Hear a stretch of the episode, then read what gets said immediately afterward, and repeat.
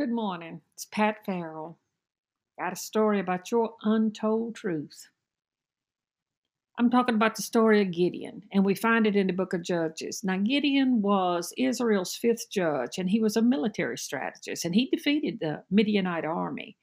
But when the book opens up, we find Gideon hiding. He was hiding in the sunken floor of a wine press. He was trying to avoid being seen by the enemy and then an angel of the Lord appeared and said, The Lord is with you, mighty warrior. Now, Gideon didn't feel like a warrior. He's hiding from his enemies. And yet the angel called him a warrior. See, like many of us, he doubted the words of the Lord. He questioned and asked for a test of validity when the Lord told him to go in the strength that you have and save Israel. Am I not sending you?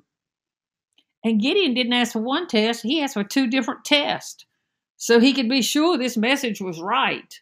And the Lord was true to his word, and Gideon was obedient to obey his God. He fought and he won the war. He was indeed a mighty warrior. Now, here's what I want you to take away God is also calling you, almighty warrior, or perhaps of some lover of mankind, or a leader of men because you see, you already are.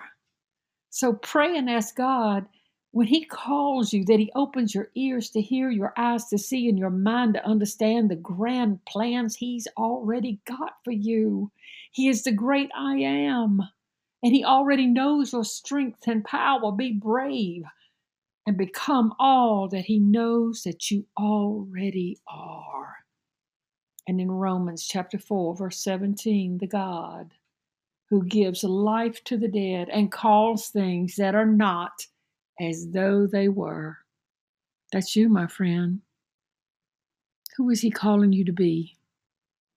I pray that in your heart tonight that you realize the power and the purpose of why you are here on this earth. In the holy name of Jesus, amen.